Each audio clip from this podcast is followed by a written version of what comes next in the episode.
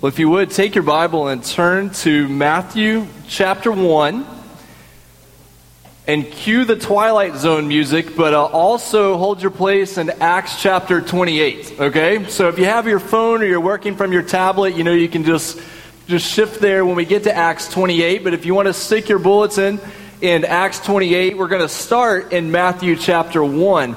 I know you probably feel like you are stuck in the twilight zone. We're never going to escape the book of Acts, but, but I want us to see something this morning about the way that those two things tie together. Uh, a huge thanks, obviously, to our, our children's workers who do such a great job uh, with the kids when they go to Sunday school before this time and during the children's church time. Also, uh, I just love the music this morning, the way that, that it all that it all fit together. The the choir is going, they're working, working very hard toward their cantata, which comes up this Saturday.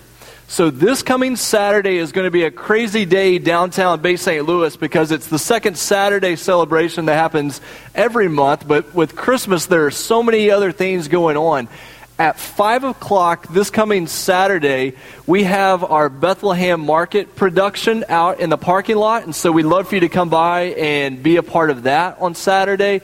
And then at 6 o'clock is the choir cantata in here. So if you have friends around town who would love to come and be a part, uh, listen to the cantata worship in that way, that will be at 6 o'clock this coming Saturday. And then right after that, we'll have our live nativity time outside. And so the kids usually love that time right after the cantata. But that will be this coming Saturday. If you miss the cantata on Saturday evening, they're going to repeat it on Sunday evening at 6 o'clock. Or, as most of our people do, they like it so much Saturday night, they just come back on Sunday night to, uh, to hear it again because of, of how good it is. And so all of that is coming up, coming up this weekend. Just wanted you to to know about that. Our game plan as we move ahead into Christmas and then beyond Christmas into the new year is that we're going to be looking at the book of Matthew. And so during this Christmas season, we're focusing in on how Matthew tells the Christmas story, kind of taking that a piece at a time. And then when we get into 2015, which sounds weird to say, but we're, we're almost there. When we get into 2015, we're going to be looking at how Matthew portrays Jesus as the king. What does it mean for Jesus to be the king of the world, for Jesus to be the king of our lives? What does that look like? And so we're going to start walking through Matthew and, and begin to look at some of that.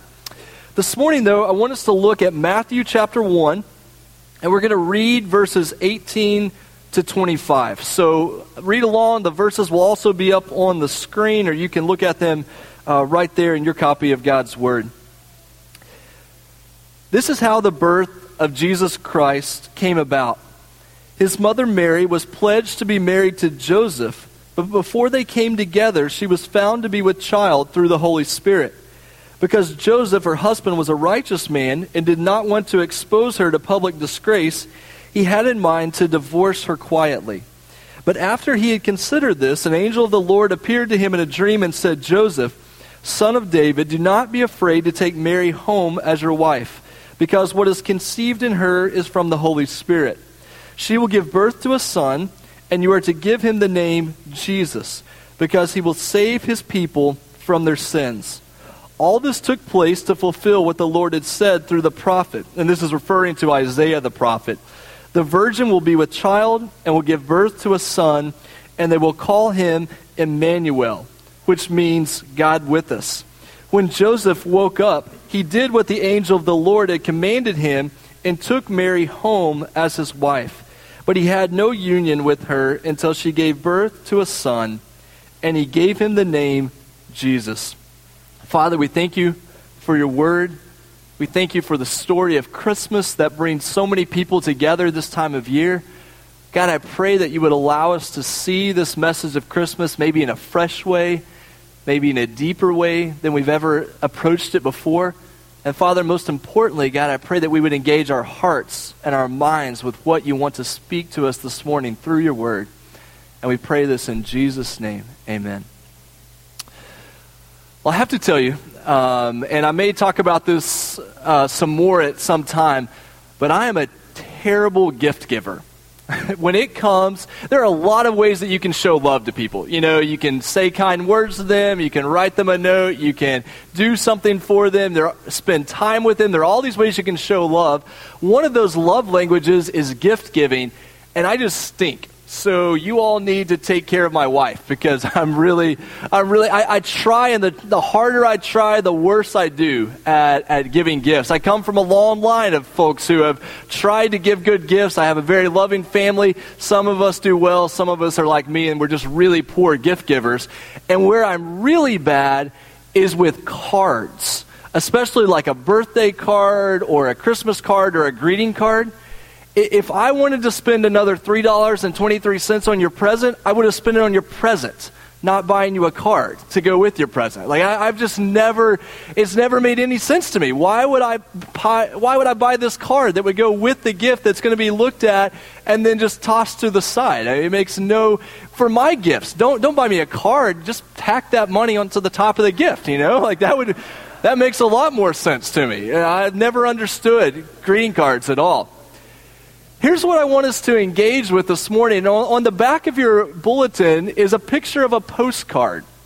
Not much writing on there this morning. A couple of phrases that are important. If you want to take notes, you can take notes around the postcard. Here's the point, though.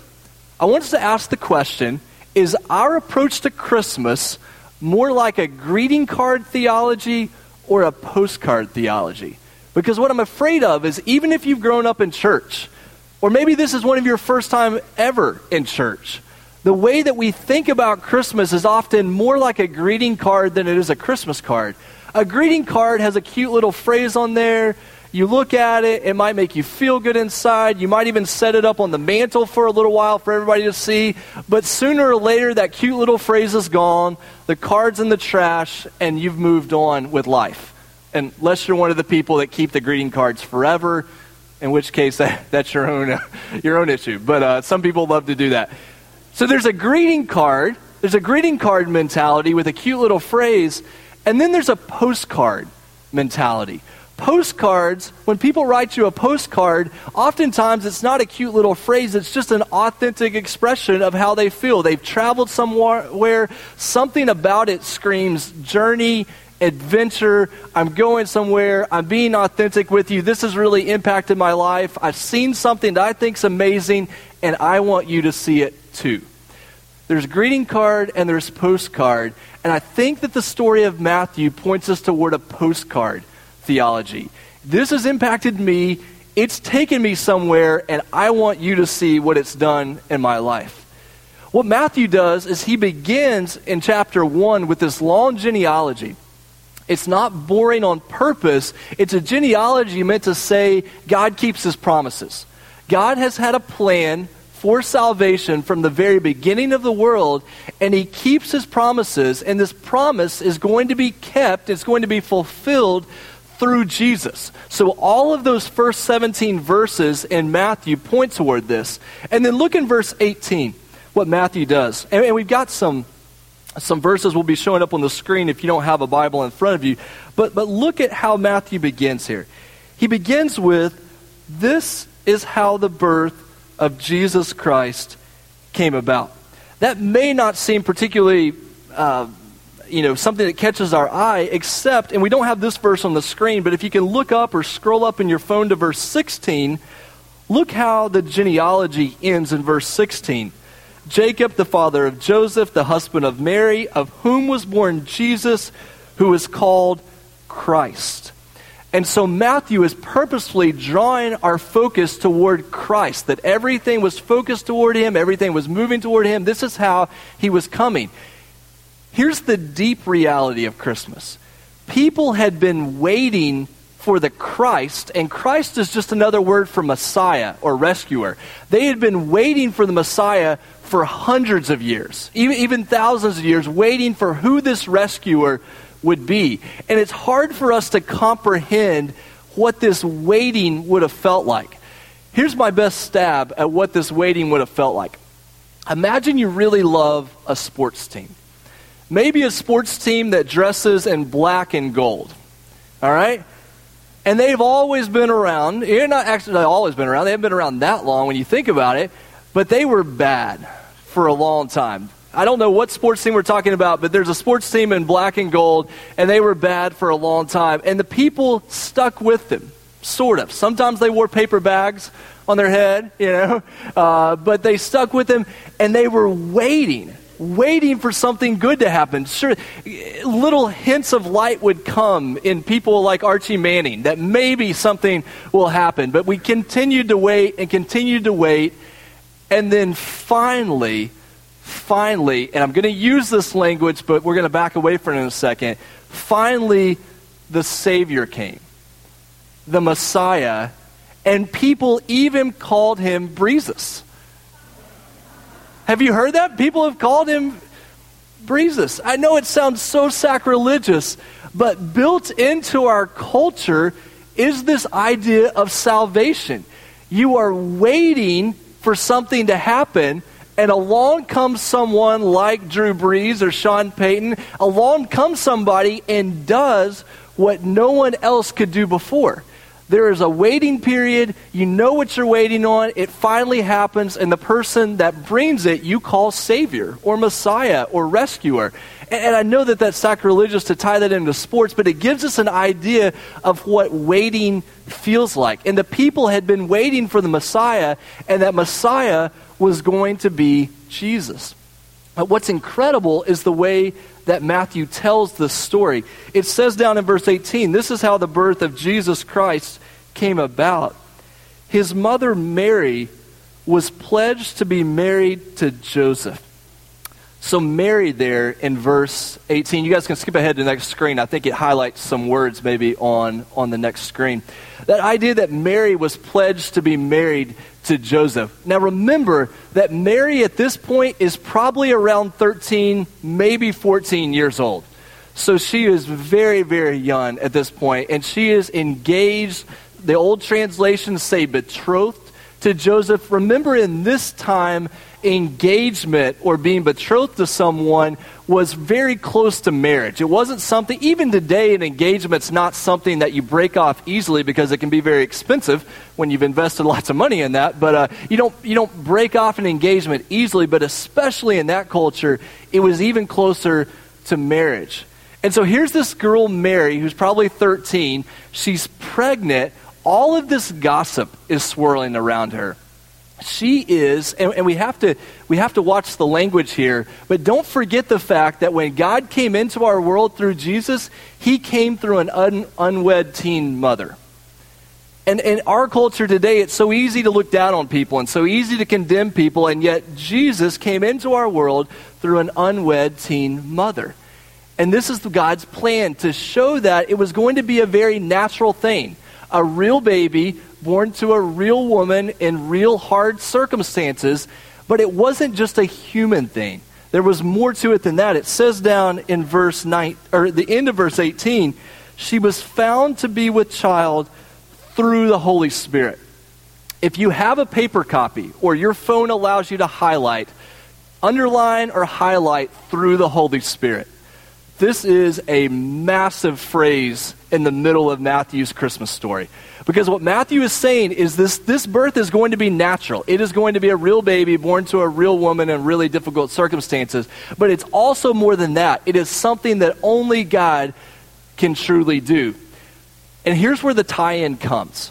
All throughout the Old Testament, as you have these prophecies of who the Messiah would be, men like Isaiah and Jeremiah and Zechariah and all these prophets throughout the Old Testament, as they are prophesying about the Lord's redemption and the Lord's rescue, one of the keys to their prophecy is that when that happens, when the Messiah comes, the key factor will be an outpouring of the Holy Spirit. And what happens right here in Matthew? Through the Holy Spirit. This is a sign to us, if we've read our Old Testament and we know the prophets, it's a sign to us that God is doing exactly what He always promised to do. Through an outpouring of the Holy Spirit, this baby would be born. But here's where it really gets fun. I've kept you in the book of Acts for 30 weeks now. How was the church born in the book of Acts? An outpouring of the Holy Spirit. God would send his Messiah. he would send his rescuer into the world through human means, through a real birth, but done through the power of the Holy Spirit. And then God would give birth to the church, to his people through human means real people, real places, real languages, but he would do it through the power of the Holy Spirit. And so, what we see is the way that God ties together the birth of Jesus and the birth of the church, done in human ways, but only done by the power of the Holy Spirit, which teaches us a lot about what it means to be a church. That we are real people with real problems. If you come into church and you think that everybody around you has it all together, it's just not true. They may think they have it all together. We may want to think we have it all together. We don't have it all together. And one of the greatest lies that we've perpetuated in church along the way is I would be a part of that or I might try that out, but I just don't have it together like they do. And yet, the reality of the church and the reality of the Messiah and the reality of salvation is that's just the point. We don't have it all together. But through the power of the Holy Spirit, we are given life and hope and new direction. God does something in us, God does something in the church that we could never do on our own. If you go back and you read the genealogy of Jesus, those names in the first 17 verses, there are a lot of bad people in there. Like that list, the first 17 verses of Matthew, those people struggle. There are murderers and liars and deceivers and prostitutes and just about every type of person you could imagine shows up there. And what God is showing us is those are the type of people I use. And I use them by my grace and through the power of the Holy Spirit to do something that they could never do on their own. So that's the idea of how Mary fits into Matthew's story, but there's also Joseph. Down there in verse 18, it says his mother Mary was pledged to be married to Joseph. But before they came together, and just another way of saying before they had sex, before they came together, she was found to be with child through the Holy Spirit. Verse 19, because Joseph, her husband, was a righteous man and did not want to expose her to public disgrace, he had in mind to divorce her quietly. When it says that Joseph is a righteous man, it means that he is a law abiding Jew. He is going to do what is right in the eyes of the law of God. He's, he's going to be a righteous man. But you also see some tenderness in Joseph here. He doesn't want to embarrass Mary, he doesn't want to shame her. And, and guys, you know, we could probably pass by and not even make this point, but let's just make it. There is no room ever ever for embarrassing or shaming another woman, especially in public, where it's going to cause her reproach, where it's going to cause her shame and embarrassment. And so that's not the point of this story, but it's, it's worth mentioning the way that Joseph handles this situation. He doesn't want to shame her, he doesn't want to embarrass her. And so it says he's going to divorce her quietly. It seems like his only good option until verse 20. After he had considered this, an angel of the Lord appeared to him in a dream and said, Joseph, son of David, do not be afraid to take Mary home as your wife, because what is conceived in her is from the Holy Spirit. So, just in case we missed it earlier, Matthew inserts from the Holy Spirit again in verse 20. Verse 21 She will give birth to a son, and you are to give him the name Jesus, because he will save his people from their sins. When it says that he's to be called Jesus, the background word there is Joshua, which just means that Yahweh saves, the Lord saves, that he is powerful to save, and so you're to name him Jesus. In some way, God lets Joseph off the hook here because what is more difficult than naming your child? when you're trying to think, what name are we going to use? What's it going to look like? It, in this culture, you didn't give a name to the child until the eighth day, until the day on which the son was circumcised. Now, I know some of you have gotten to the last minute before you left the hospital, before you actually declared the name, because of all this uncertainty about what you were going to, to name the child. They gave the name on the eighth day, and the idea was the name was going to. Uh, characterize the child. It was going to say something about the child. And God says, This child is going to be the one that I will use to bring salvation. Now, salvation, if we're not careful, is a greeting card word. We say that's a churchy term, it's a theological term. I've been saved, if, if you walk up to someone and they, you say, Have you been saved before? We, we assume that we know what we mean there. But we need to make sure we understand what salvation means in the story. Because remember, the people had been waiting for the Messiah for hundreds of years, thousands of years. They had been waiting for salvation. But their idea of salvation, on many accounts, was that God would send a military hero who would defeat the oppressors around them and would save them from these other militaries that were trying to kill them. That it would be more of this political military salvation. Except when God actually does send Jesus, when he does send the Messiah, he doesn't sign up as a military commander, he doesn't show up as a politician, he comes as a completely different type of Savior. They didn't need to be saved, it wasn't what they expected, being saved from something out there. The salvation was actually in here. And so many times we think our problem is out there. God, save us from the government. God, save us from the economy. God, save me from my family. And we don't realize that the salvation that needs to happen is actually in here. Look on the screen at Psalm 130. This is a psalm that was in the background for Matthew when he was writing these phrases. Psalm 130 says, O Lord, hear my voice. Let your ears be attentive to the voice of my pleas for mercy. If you, O Lord, should mark iniquities, if you don't know the word iniquity, it's just another word for. Uh, uh, a word for sins. Oh, it actually says sins. Perfect. I should just read from the screen. If you, O Lord, kept a record of sins, who could stand? But with you there is forgiveness. Therefore you are feared. And then watch what the psalmist does here. I wait for the Lord. Does that sound familiar? I wait for the Lord. My soul waits, and in his word I put my hope. My soul waits for the Lord more than watchmen wait for the morning, more than watchmen wait for the morning. O Israel, put your hope in the Lord, for with the Lord is unfailing love, and with him is full redemption. He himself will redeem Israel from all their sins.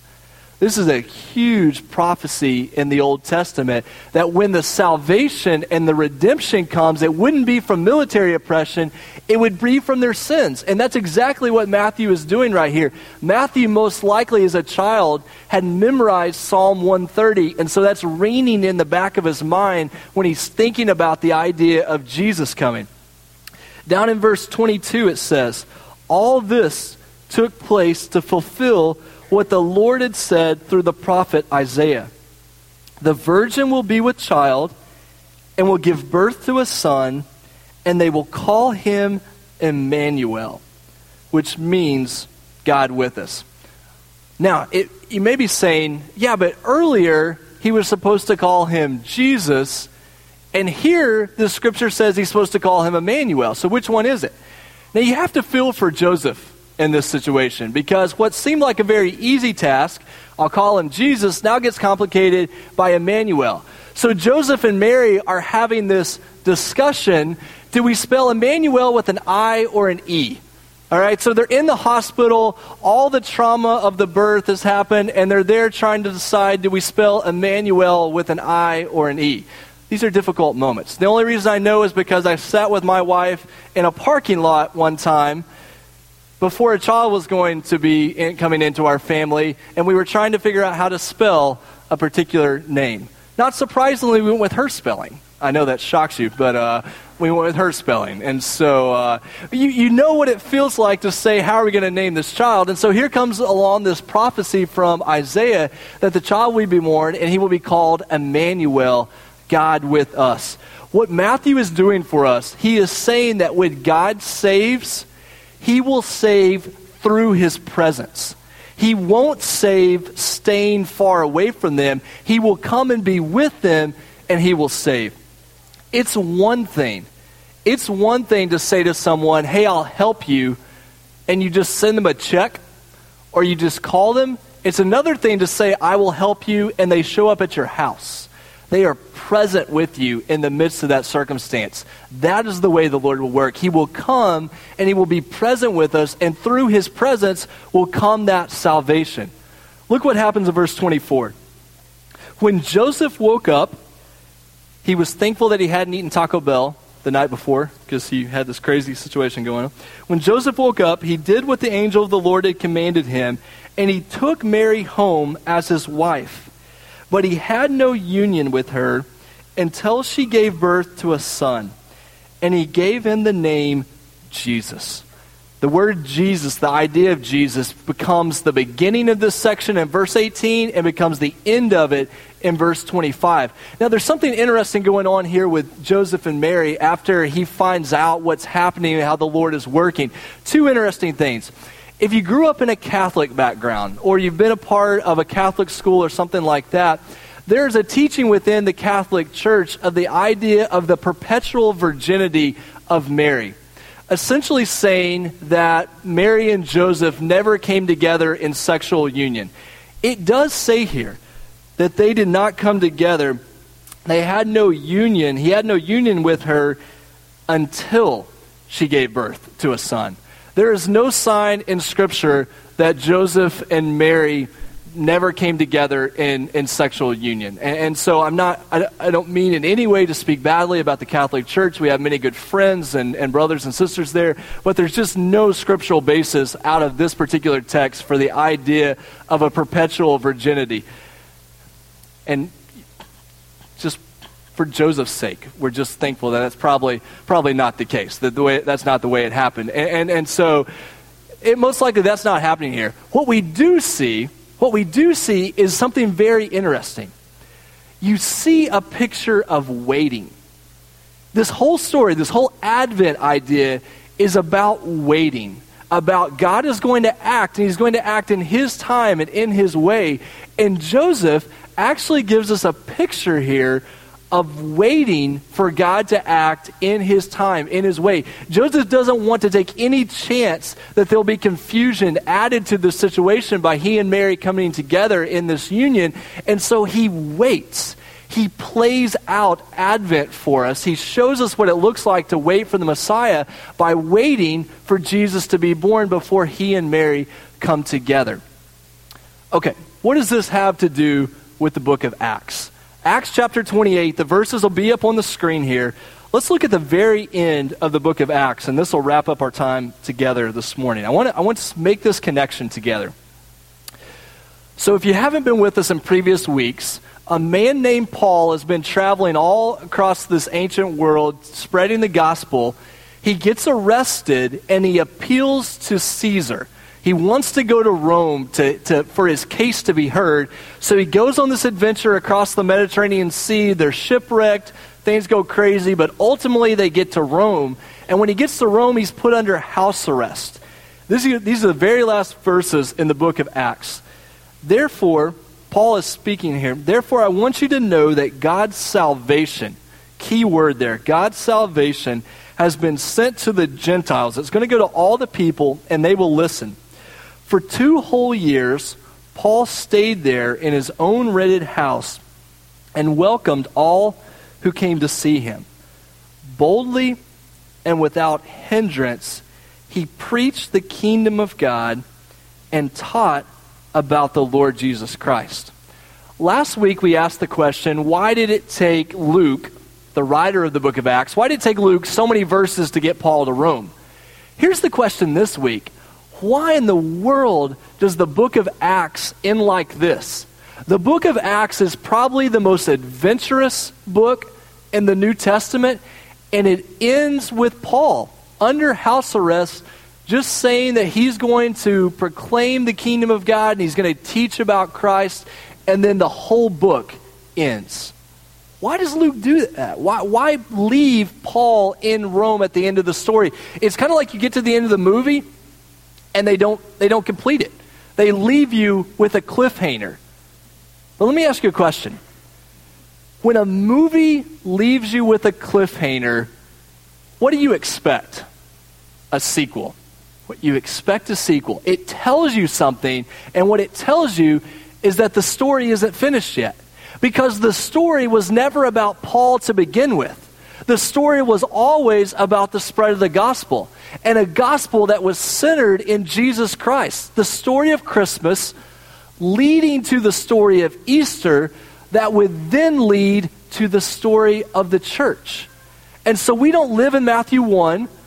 We don't live in Acts 28. Do you know where we live? We live in Acts 29. That's the world we live in right now. We are the sequel.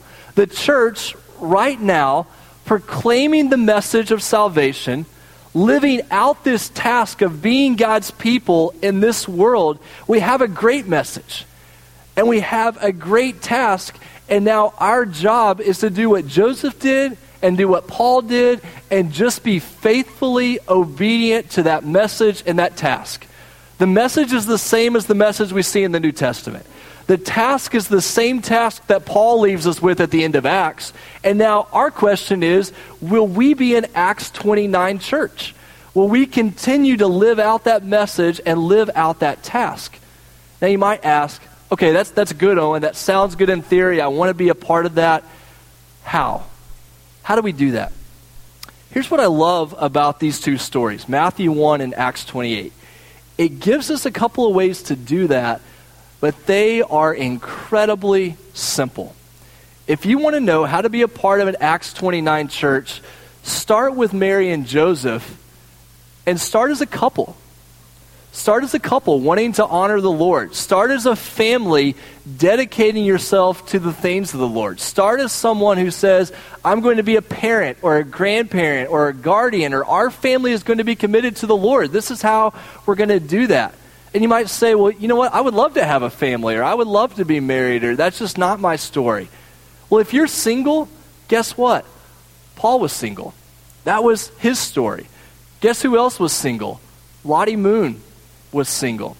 She even turned a guy away who came after her because she said, No, I have to do this. This is what the Lord has called me to. So, whether you have a family like Joseph and Mary, or you are single like Paul and Lottie Moon, simply commit yourself to the things of the Lord. The other way that you can do this is by the way you go to work, or you go to school, or you live your days. Joseph was a carpenter. When God started working in his life, do you know what Joseph continued to do? He continued to be a carpenter. Sometimes, if we're not careful, and, and we have to be cautious of this in church, we can end up telling stories that sound like this. Someone is living their life, going to work, and then they become a Christian, and God does this work in their life, and they start working in a church, and, and they go on staff at a church. Let me just say, there is nothing wrong with that. that. That's a fantastic thing. I mean, that's incredible when the Lord calls you to that work. But sometimes, without meaning to, what we say is if God really changes your life, then you'll change careers automatically, or you'll start doing this. In fact, what you probably need to do is continue in the same career that you already have, living wholeheartedly obedient to the Lord and what He's calling you to do. That's what Joseph does. Guess what Paul was? He was a tent maker. Guess what Paul did when he went to Rome? He probably continued to make tents. There are signs in the New Testament that even when he was under house arrest, even during this time, he was probably continuing to do exactly what he had been called to do. When Lottie Moon got to China, do you know the first thing that she did? Not start a church, because what was Lottie Moon before she went to China? She was a teacher. Guess what she did when she got to China? She continued to teach. That's who God had made her. And so she got her start in China by teaching.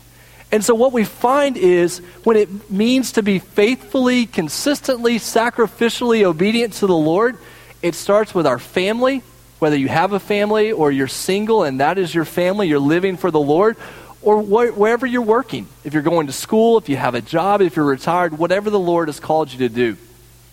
Here's what I want us to commit to this morning and we'll, we'll wrap up with these last points. Here's what I want us to commit to we have a great message. The story of Christmas that God has sent a Savior, Emmanuel, God with us, the one that has been waiting on to bring rescue and to bring salvation. He has come, and we have this message to proclaim. And we have a great task, and that task is to carry on as the church, to be an Acts 29 church, to continue to do what Paul has done. Our response to that is just to be faithfully obedient, just to do what God is calling you to do, to commit yourself to that message, to commit yourself to that task, and then say, Lord, use me. I'm giving myself to you. as we get ready to wrap up, I'm going to pray for us. And then after I pray, I'll be down here at the front. If you just need someone to pray for you about being obedient to the Lord, if you're asking the Lord, God, how can you use me? What are you doing in my life? I would love to pray for you. I'm available, obviously, throughout the week, anytime, and you can contact with me. But if you want to do that, we'd love for you to do that. Here's the other thing if you want to be a part of a church that says, we're going to be an Acts 29 church, we're going to continue this message, we're going to continue this task, and you want to be a part of a church like that, I would love to talk to you about that, what that looks like.